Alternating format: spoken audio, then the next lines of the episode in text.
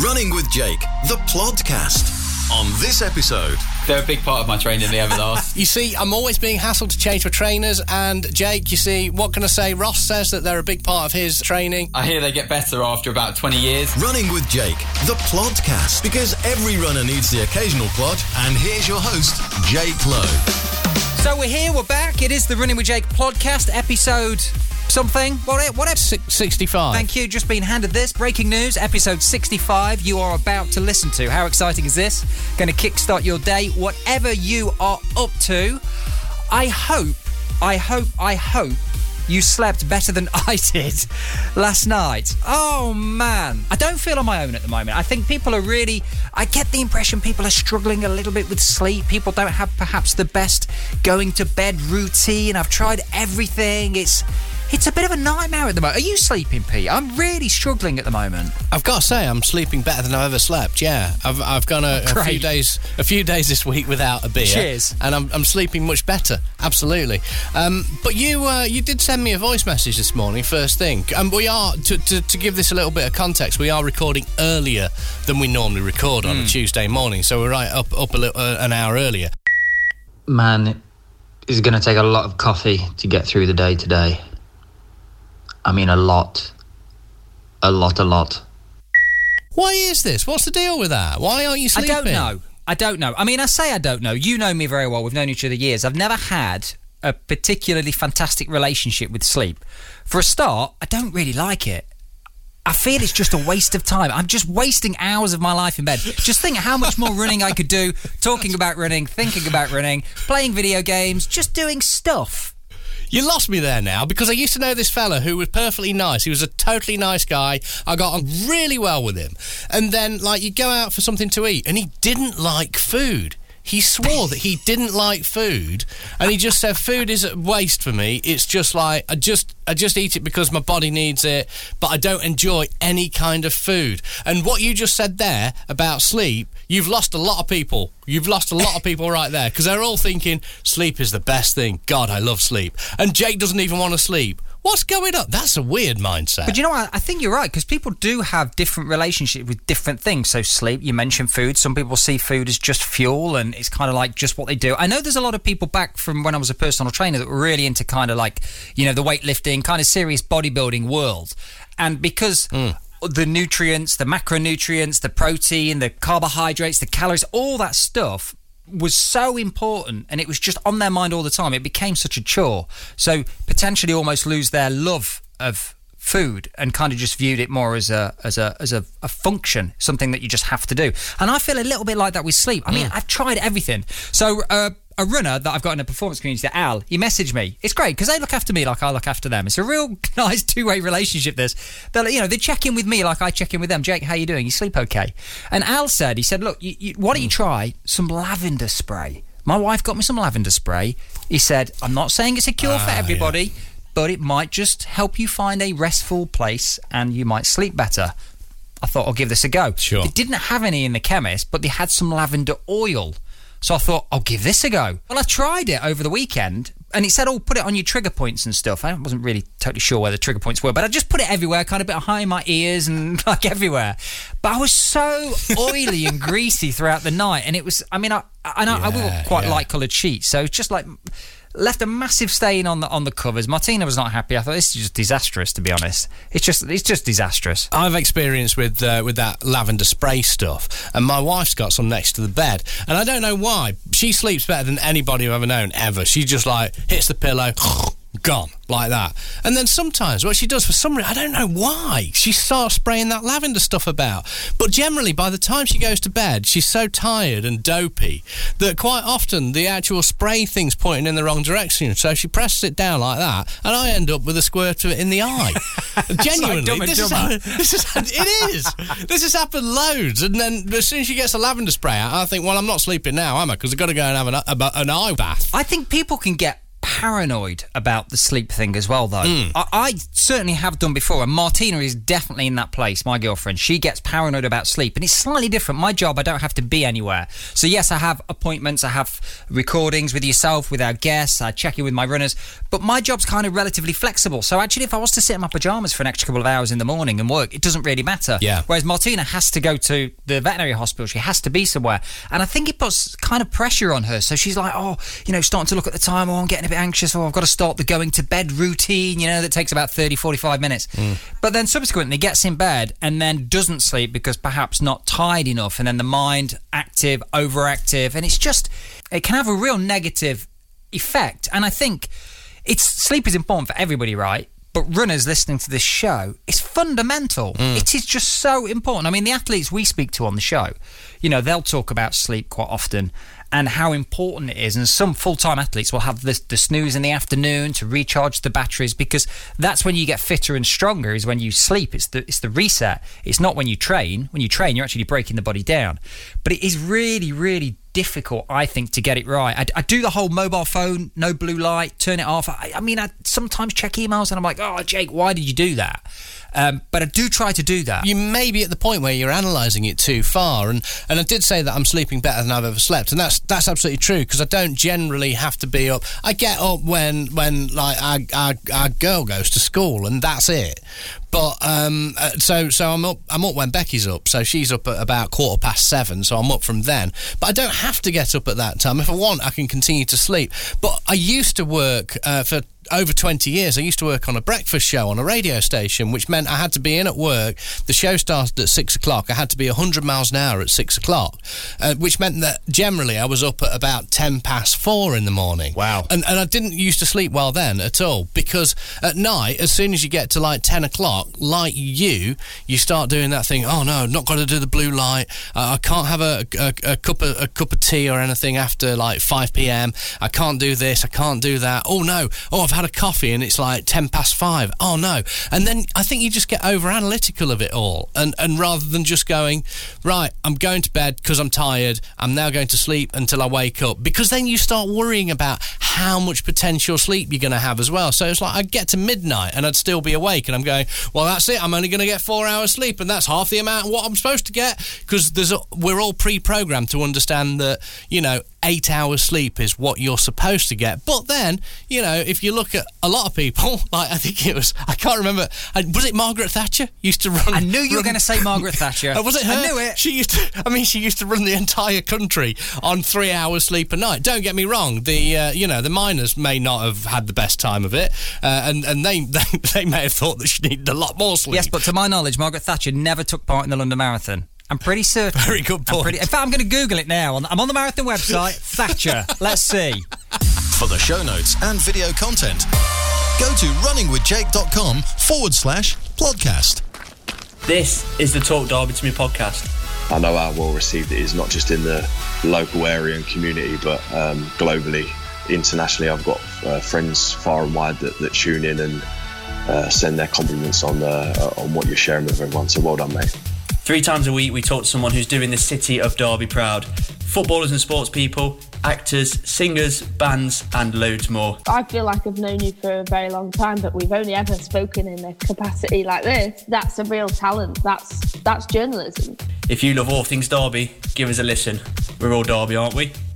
Available wherever you get your podcast. Running with Jake, the podcast. On the subject of bad sleep, I'm going to be sharing with you some tips and thoughts on what to do with your training if you do wake up after a poor night of sleep. That's coming up later on the show, but right now we're speaking to Ross Braden, who is about to tackle his first ever marathon. Hey Ross, how you doing? Morning, guys. Thanks for having me on. Hey, pleasure. Look, we're always up for talking to really good runners about running, about training. We love it, and I sense you love it. So it's, it's it's a good it's a good connection that we've got going on this morning. Have you been out for a run yet today, or you, you training today? What's going on? Went for easy on this morning, and we'll go again uh, this evening. What's an what's an easy run? How far and and how fast? What was your pace and what was your effort? Come on, tell me. I want to know. Yesterday and today were a bit different. Yesterday was about eight minute mile in, which I just everything hurt yesterday. But today, usually about seven seven minute mile in, and about fifty minutes. Is that your kind of typical easy pace around kind of seven minute miling? Is that is that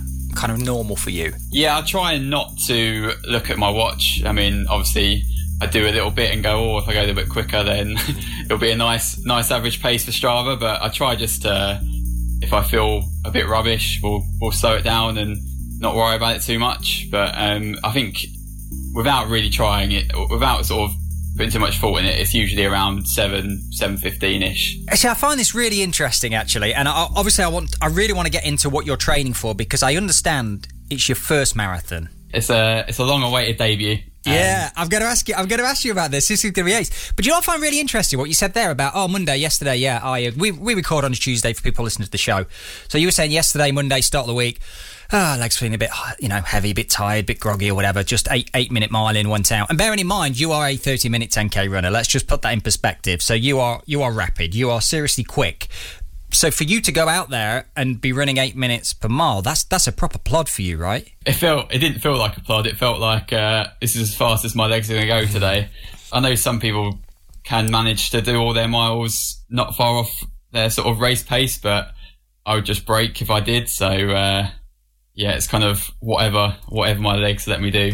Are you, are you pretty disciplined with pace, Ross? Are you quite happy to kind of not get caught up on the numbers and stuff? I mean, all runners do. Or, or, or I think all runners are in danger of getting caught up. You mentioned about trying not to look at the watch all the time and things like that. Are you are you pretty chilled out when it comes to pace? Do you, do you, do you try and kind of ease off the gas where necessary? I'd be lying if I don't didn't spend most of the week thinking about how how what my what my pace is and how many miles I'm going to get in. But I think I've learned the hard way from various injuries that if I do try and get them all under seven or six thirty, it just doesn't work for me. And that actually, I think the best way for me to know how fit I am is what pace I just sort of naturally go at. Tell me about your marathon then, because this is your debut marathon, and I'm really interested to hear how somebody that runs the pace you do at your level, how you feel about it being your first marathon. First of all, which one is it, and what happened last year? Were you intending on doing one last year? Yeah, so I was meant to do London. Um, it's obviously the the one we all want to do, first one.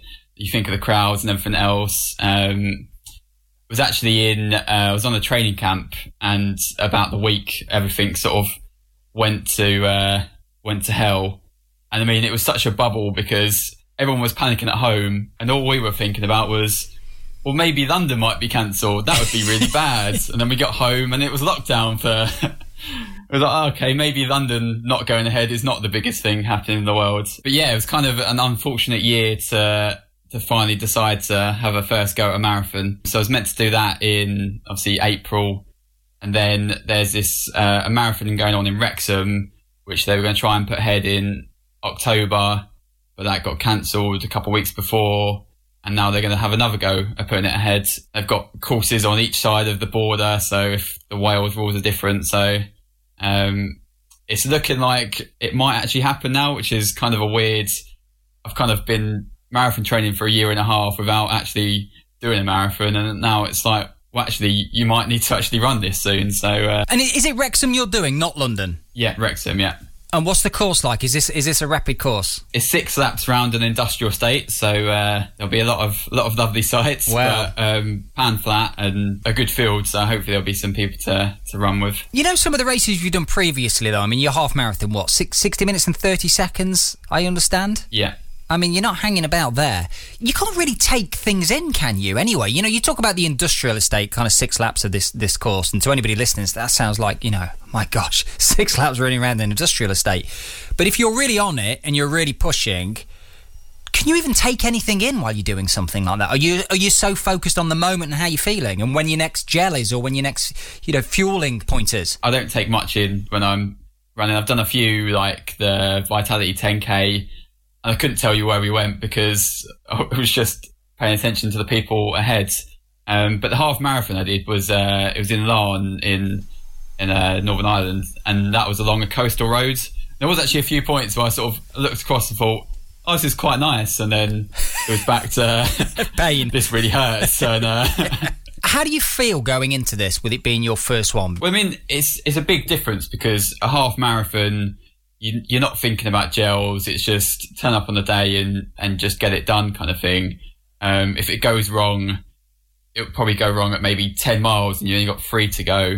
Whereas marathon, there's a, there's a long way for it to, to go wrong. Um, obviously, all the advice is first one, be cautious. It's something my coach is telling me. And a year ago, my aim was a lot more cautious because it was my first marathon and new distance and all of that sort of stuff. But now I'm on my third, uh, third marathon build.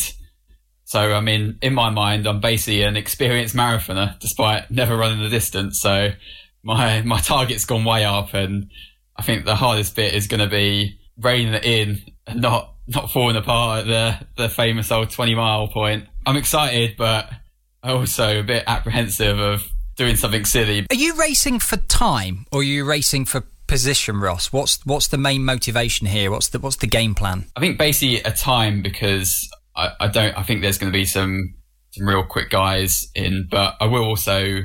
There's some people that I know doing it around, and once it gets to the business end, I'll try to put the time out of your mind and just try and race because I think it's really hard to really gear yourself up for a time. I think it's a lot easier just to go, I'm racing that person in front of me or I know that person, I train with them, I really want to beat them. That's so I think it's a bit of both, but in my mind there's there's a time that I really want to hit. I think when all's said and done that'll be that'll be the sort of judge of success. So what's the target? What's the time? Come on, can, can you can can you tell us? Can you can you share it with us? Under two twenty would be I'd be really happy with. But in my mind I'm sort of thinking uh, maybe two eighteen based on training, so um it, it will be reviewed. I think it's it's uh, it's ambitious, but we've got to be ambitious, haven't we? Yeah, got to got to give it a go. It is ambitious, mate, and just hearing that number is tiring me out. Blimey. It's unreal, isn't it? I mean, this is a full marathon, Pete. This is this is twenty six point two miles. I know. and I'll be happy if I can go under two twenty.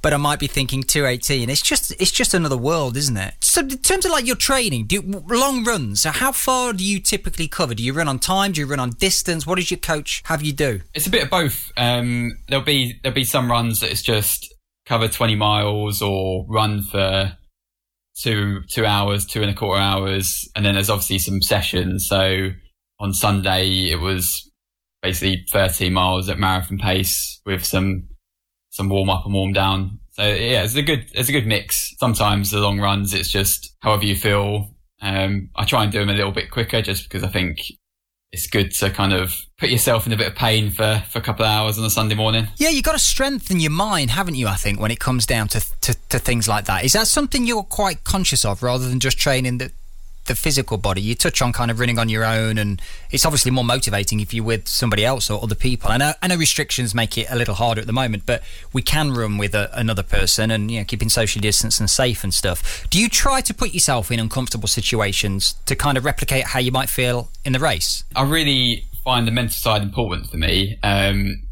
I basically in 2016 got really ill and had to take about a year out of the sport from um, got glandular fever and chronic fatigue, and um, I basically pushed myself into the ground. And since then, it's I found it quite. I really have to make myself.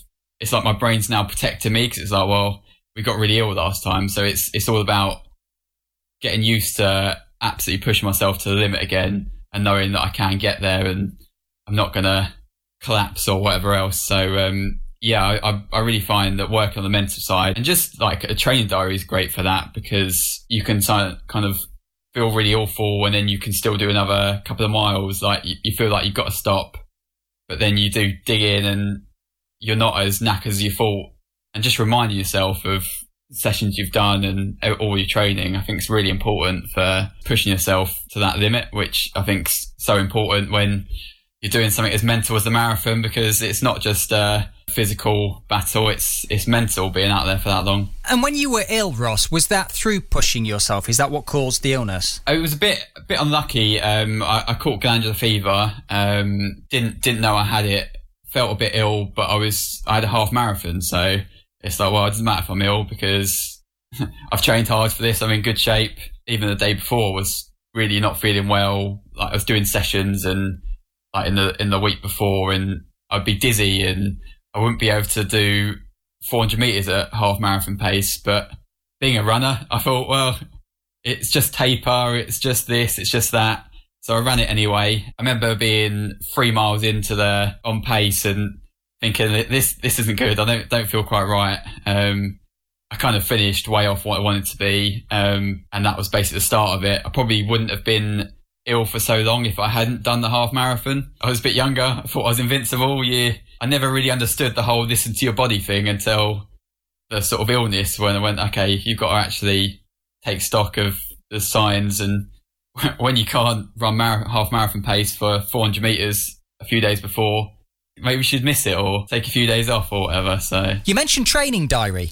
Do you use kind of a paper diary, or do you stick to the likes of Strava or Training Peaks? What, what do you What do you use, and what sort of information is important for you to log? I've got it all on a, a Word doc just so just because I'm not organised enough to not lose a paper diary. Fair Um, point. Fair point. it's basically how I feel, anything I notice, um, any niggles or it's kind of just looking for patterns so that if I get injured or if I do something silly like race when I'm ill, I can look back and go, you're an idiot. You've put in the training diary, you felt tired, you felt tired, you didn't want to run, and then you've still gone and done it, or your hamstring was tight and then you've, you've tried to run as hard as you can. Of course you got injured. So it's just kind of looking for patterns. Pete, this is great. We should keep like a training diary for the for the podcast, like a show diary, like a Word document. You're good on Word. That'd be great, wouldn't it? Like if we have a bad yeah. show, we can kind of analyse Hmm. why. Like, well, Pete, you were feeling a bit tired that day. That's probably why we had a bit of a bad show. I think that could be useful. I started something like that, if you remember, uh, but we got to show number three. Um, each time it was a bad show because either you or I um, was a dickhead, and so you know, there's no there's no way of changing that, is there? Because we're stuck. You know, we're stuck together, and uh, so since then the word document has not been updated. Fair enough. I love the way you share the responsibility there. It's important. It's either you or I. I mean, it's one of the. Two. It's never the guest fault. That's the thing. Let's put the spotlight back on Ross. Tell me about your long runs, Ross, because the long run for a marathon is obviously fundamental. It's a staple training session, ingredient of any kind of training program. What do typical long runs look like for you? I know you mentioned a bit of marathon pace there. So, what do they look like? And secondly, how do you fuel them? What, what's your kind of structure with a with a long run? Do you carry your own fuel? What fuel do you use? Tell me about it. Yeah, so it's kind of two weeks of long runs with some uh, marathon pace efforts in, and then another one or two weeks just kind of whatever pace I feel like. Um, I try and for the non-marathon pace stuff, I'll try and get off road and get some hills and just just vary up a little bit. With fueling, it's it's something I've sort of been playing around with. Last Sunday, for example, I, I got it wrong. I thought, well, let's try and let's try and get more fuel in. I'll have one before I start, and then I'll have another after three miles. And then I felt sick for the rest of the run, and I got a stitch, so it was uh, it was all wrong. But usually we'll try and have maybe a gel every half an hour, and then I'll put a bottle somewhere, and I'll try and take some sips of that as well. Um, I think it's just just getting used to having gels at the pa- at the um, the pace you're going to be doing this, the marathon at because it's very easy to be sort of plodding along and, and have gels every half an hour when you're just doing a normal easy run. But when you're trying to, when you're breathing hard and you're, you're working hard to actually get the gels down, it's, it takes a bit of practice. So, um, a big part of the training has been getting used to that. That's a great point because it, it is significantly different, isn't it, when you're running at pace and taking on this this fuel and stuff, and you haven't really practiced that in training. I think that's something I've learned over the years, really, Rossi. You got to kind of test that. I didn't in the early days, kind of running marathons and stuff like that, um, and then you just you find yourself fighting with a gel or whatever it is you're using at the, the water stations and the fueling stations, pouring it all over your face or squeezing it over your, your chest. You know, it's just, just not ideal. What do you use? Which which which, which type of gel? Uh, I use um, Maurten's. Um, I found that just the the texture is, is a bit more drinkable, a bit more expensive, but it's uh, all those marginal gains, isn't it? Yeah, well, you talking about marginal gains. Tell me about shoes. You know what I'm asking. What, what, what I guess you're not going to be running in your slippers. Are they made of carbon? What, what, what are you going for? Carbon shoes? I've never heard of them. of course, I'm in uh, in carbon shoes. Tried a few different few different types. Um, I mean, I find that I do some of my long runs in them just because it it does take a bit of pressure off your your legs a little bit. It's part of part of what's going on. It's part of technology, and I don't think you're going to see many people on that start line that aren't in them. So you've got to be in them to. Uh, Obviously, you mentioned there, Ross, that you've tried uh, several different types of uh, of shoe. Um, one one question I'd ask, and I suspect you haven't tried this yet, uh, because not many people do. Um, I got myself a pair of Everlast trainers from Sports Soccer uh, back in 1998, and I've since been using them to run. And I just wonder if you've ever tested the Everlast Jog 2, they're called. they're a big part of my training. The Everlast, uh, yeah, yeah. I wasn't sure. Do You see, Jake, you see, I'm always being hassled to change for trainers, and Jake, you see, what can I say? Ross says that they're a big part of his of his training, and you know he's aiming for like under 220. So, you see, Everlast gets Ross's vote. I hear they get better after about 20 years, so um, you should be should be seeing the, the benefits soon. I you know thought you were going to Me- say 20 miles.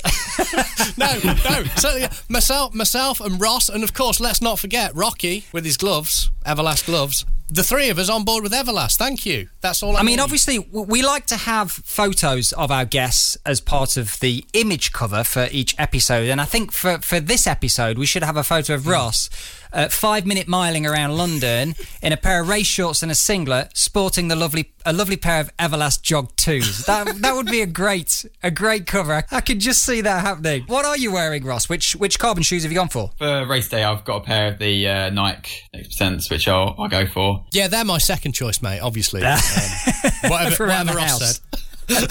Just for around the house. it's because it's because the Everlast are out of stock, so I'll have to They, settle. they, they generally are, unfortunately, only available on eBay as uh, second hand nowadays. Unfortunate, but yeah. Well, I think personally, whether you're in a swanky pair of Next Percents or whether you're sporting a lovely pair of Everlast Jog 2s like uh, our friend Pete here, I think you can absolutely smash Rex Wrexham Marathon. That's the 25th of April. Before we let you go, we cannot possibly end this call without asking you the question that we ask everybody. I know Rossi's ready for this one. He's ready. He's poised. Look, he's, He's ready. poised. He knows what's going to happen. Ross was more nervous about this question, Pete, than actually coming on the podcast and talking about the Wrexham Marathon. He's mo- the Wrexham Marathon is easy compared to this question. Ross, This is a high pressure moment. This is the mo- this is the moment. Ross, this is your weekly dose of running motivation. Are you okay with this, by the way, Ross? I'm ready. I mean, once this is done, Wrexham will be a dollar. Okay, okay. Please, sorry. Continue, Jack. I just need Are we to ready? check. Just need to make sure that our guest is is happy and comfortable and enjoying what's happening. That's great. Because he Okay, went a bit here we silent, looked a bit panicky. Ross, this is your weekly dose of running motivation. Are we? I don't know. I don't know if we're hamming this up a bit too much. I don't know. I don't know. Sorry. Carry on. Carry on, please. what does the word motivation mean to you? For me, it's it's what gets you out when you're when you've had a long day and it's raining, it's windy. It's it's what's your reason that you're running? Like why why are you going to make yourself go out in the cold and the rain when you feel really tired and you don't want to do it? I think that's what it is. Pete, that was worth the build up. He absolutely smashed it. Knew he would. Ross, it's been a pleasure, my friend. You have a great rest of the day. Catch up soon. Cheers, thanks guys. Running with Jake, the podcast, your weekly dose of running motivation, out every Wednesday. Never miss an episode by subscribing now. Irrespective on whether you have a good relationship with your sleep or not, I think one thing we have all experienced is a poor night or nights of sleep that can affect our mind, it can affect our body. We wake up tired, grouchy, we don't feel like training, but guess what? There's a training session on the plan. What do you do? Well, I've got some thoughts on this, and I think it's really important that you do make the right decision, not just for your mind, but primarily for the body. You've got to consider the body first. That's point number one. So make the decision on whether or not you skip the session based on how you physically feel, not your emotions. And I think it's also worth considering how many nights of poor sleep you've had, like consecutively. Because if you have one bad night of sleep, you wake up, you feel a bit groggy, but by the time you've kind of come around, you've had breakfast, you've had a coffee, you're okay. So one night poor sleep doesn't really make a big dent in your training, it doesn't really affect you physically too much. But I think if you have day two, day three, day four of poor sleep, that's when things can really start to be affected. So I think you need to base it on that as well. And then, of course, the second thing is what do you do? You've got to ask yourself the question do you reschedule or do you just completely miss the session? Well, if you got to reschedule the session, obviously that's a little bit easier if it's earlier in the week that you suffer the poor sleep. If it's later in the week, and if we typically look at our training over the period of seven days, as most of us do, it can be a little hard. So if you're running, let's say, three days a week, and on the Monday, when you typically tend to run, you had bad night's sleep on the Sunday, you've got the option to move that Monday session into one of the other three free available days. So you've got some flexibility. So you've got to factor in how many times a week you train and whereabouts you are feeling, you know, within that week, where are you feeling the fatigue and the tiredness? Is it at the start of the week? If it's at the back end of the week, I would suggest possibly not thinking about forcing it, shoehorning it into the following week of training because that may be too stressful for you. Don't be afraid just to miss it. Remember, training is about consistency day after day, week after week, month after month, year after year. So it's not about one single training session. If you do miss it, it isn't the end of the world. So make sure you make the right decision. It may be the case that you think, do you know what? I am tired, but I've not had that many bad nights of sleep but I've got this really long session to do today on the plan, or I've got a serious interval session and I'm just not feeling up to it. Well, you can actually adjust the stress level of the session. So it may not be a case of do it or don't do it, you might want to adjust it. So, how can you reduce the stress level of a session? Well, there's different ways you can do this. You could reduce the duration. So, if you're perhaps doing a 60 minute run and you think can't quite tolerate that, halve it. Do 30 minutes. Maybe you feel like pushing to 40 minutes. Fine give the body what it wants. You might want to look at the distance. So if you're looking at running 10k, reduce that, only run 6k. And you'll feel great as well because you feel like you, you you're still doing what you can. It's a real kind of pragmatic way of approaching your training, and even though you're tired, you're still lacing up and getting out there. And I think it's a win for mental strength as well. And let's not forget as well, and I've got very little experience on this, but um, let's not forget that when you're physically tired, there's a better chance of you sleeping. Whereas if you go to bed all backed up about the fact that you've not done anything today, um, and you're you you aren't physically worn as well, there's less of a chance of you sleeping sleeping well that night. So it's an ongoing process. That's a great point, Pete, actually, because you, you, you're not having that release, you're not hitting that reset button. And I know you feel that running gives you that at the moment, sort of get away from the desk and just hit that reset button. So that's definitely something to think about as well. You don't want to be backed up, as you say, when you get in bed and feeling frustrated. You want to make sure that you're doing what you can to look after yourself. Now, you won't actually have this problem, Pete, in terms of another way to reduce the stress level of a training session. We've mentioned duration, we've mentioned distance, but you live in Mickleover in Derbyshire. It's not the hilliest of places. There are some hills, but you can run easily on the flat. For people that uh, live in really hilly areas, that can be quite quite difficult, can be quite challenging. And it's something to factor in because obviously a way of reducing the intensity of a run might be to change the elevation profile. If you do live somewhere where you have the option, like yourself, Pete, where you can run on the flat or run on the hills, and perhaps you were looking at running on the hills, maybe you just want to shelve that for another day when you're feeling a bit more alive and you've slept well. So on that day when you're feeling a bit groggy, be kind to yourself, maybe back off the pace, run on the flat, and maybe cut the run a little bit shorter. You could treat yourself like an elite athlete. I know you do this a lot, Peter. You could treat yourself like an elite I, athlete. I treat myself as an elite athlete every time I put my Everlast trainers on. Absolutely. and what do I mean by this? You could have a little nap in the afternoon.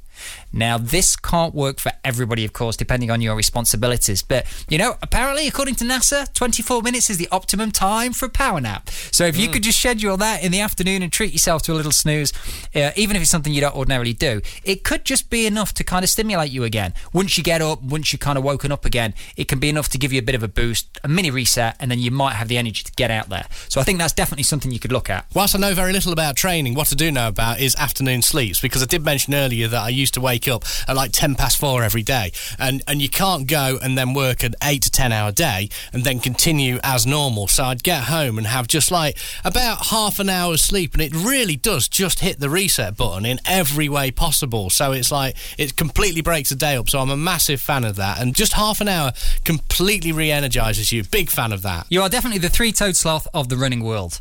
Uh, number five, the final point is if you are training twice a day, and some people are. Some people do double days. They they run in the morning and then run later in the afternoon, early evening. And by the way, training twice a day could also constitute uh, cross training or it might be some strength work. So, depending on what those sessions are, I think it's important if you think, okay, I'm able to, to still do these sessions.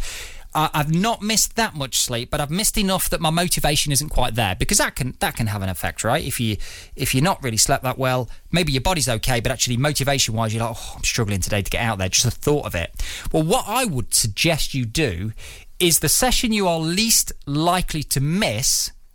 Do that last. Make that the second session of the day. And this is exactly what I'm doing today. So, as you know, I didn't particularly sleep very well last night. This is the subject for the show today. And I've got two sessions to do. I'm doing some strength work, probably about 40 minutes of a strength session, and I'm doing a, an easy run. But I know that the run is the thing that I'm le- less likely to miss. So I'm going to do that later in the day. So after we've finished recording the show this morning, I'm just going to get in the garden, do a bit of a garden workout, bit of strength work, because I know that if I do the run first, I'm more likely to miss the strength session a little bit later on, if that makes sense. So it's just about taking ownership of your training, as it as is always the case, and don't be a passenger. Take ownership of it and make some smart, logical decisions, which ultimately strengthens your relationship with running and helps you to feel better, which is absolutely key. So, a very quick summary five uh, really key points, considerations that you can make if you don't sleep particularly well and you've got a good training session the following day. So make the decision based on how you feel physically, not emotionally. Okay, so how and look at how many nights of bad sleep you've had. Is it been one or is it several? You could reschedule it or you could miss it. That's the next question to ask yourself. If you do decide to do it, you could perhaps reduce the stress level of the session, volume, duration, consider the elevation profile. Number four, can you be like an elite athlete like Pete here? Could you nap in the afternoon to hit the reset button? And number five, if you are training twice a day, it might be worth doing the most challenging session that you're more likely to miss first. Get it out the way. I hope that helps. Sweet dreams. Running with Jake, the podcast. This is the part of the show where we take one of your questions and help to give you the answer. Well, we, we aim to. That's our intention. It is hashtag Ask Jake. And Malk Centers, oh, bit of a technical question here. He wants to know what's the best calculator to use to work out your maximum heart rate? Now, there's lots of different formulas out there, Malk, and these can be wildly inaccurate, worth bearing in mind. But the most accurate one I know of is where you take your age and you multiply it by 0.7, and that figure you take away from 220. So, in my case, I'm 42. If I was to multiply 42 by 0.7, that gives me 29. And then 220 minus 29 is 190. So, in theory, my maximum heart rate is 190 beats per minute. Now, knowing uh, my maximum heart rate as I do from testing, that's actually not that inaccurate. But it is worth bearing in mind that when you use a formula like this, it can have variation of up to 15 beats per minute either side. So if it it does spit you out a calculation of let's say 190 in my case, that could be anywhere from 175 to 205. So not super accurate, but I think it's a very good starting point. I hope that helps. Get calculating. If you've got a question, it's hashtag Ask Jake. Well done, everybody. We made it to the end of the show. The matchsticks and the coffee served us very well. I am now going to hit the garden for a mini strength workout, followed by a run later today. I hope you have a great day of training, whatever you're up to. Have a great week. Of course, myself and Pete will be back next week for your weekly dose of running motivation. Oh, and one more thing.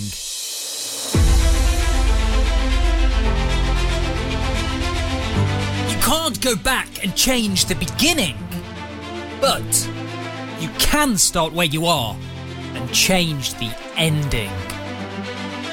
Just so long as the main character doesn't die in the end, because you know I hate those films.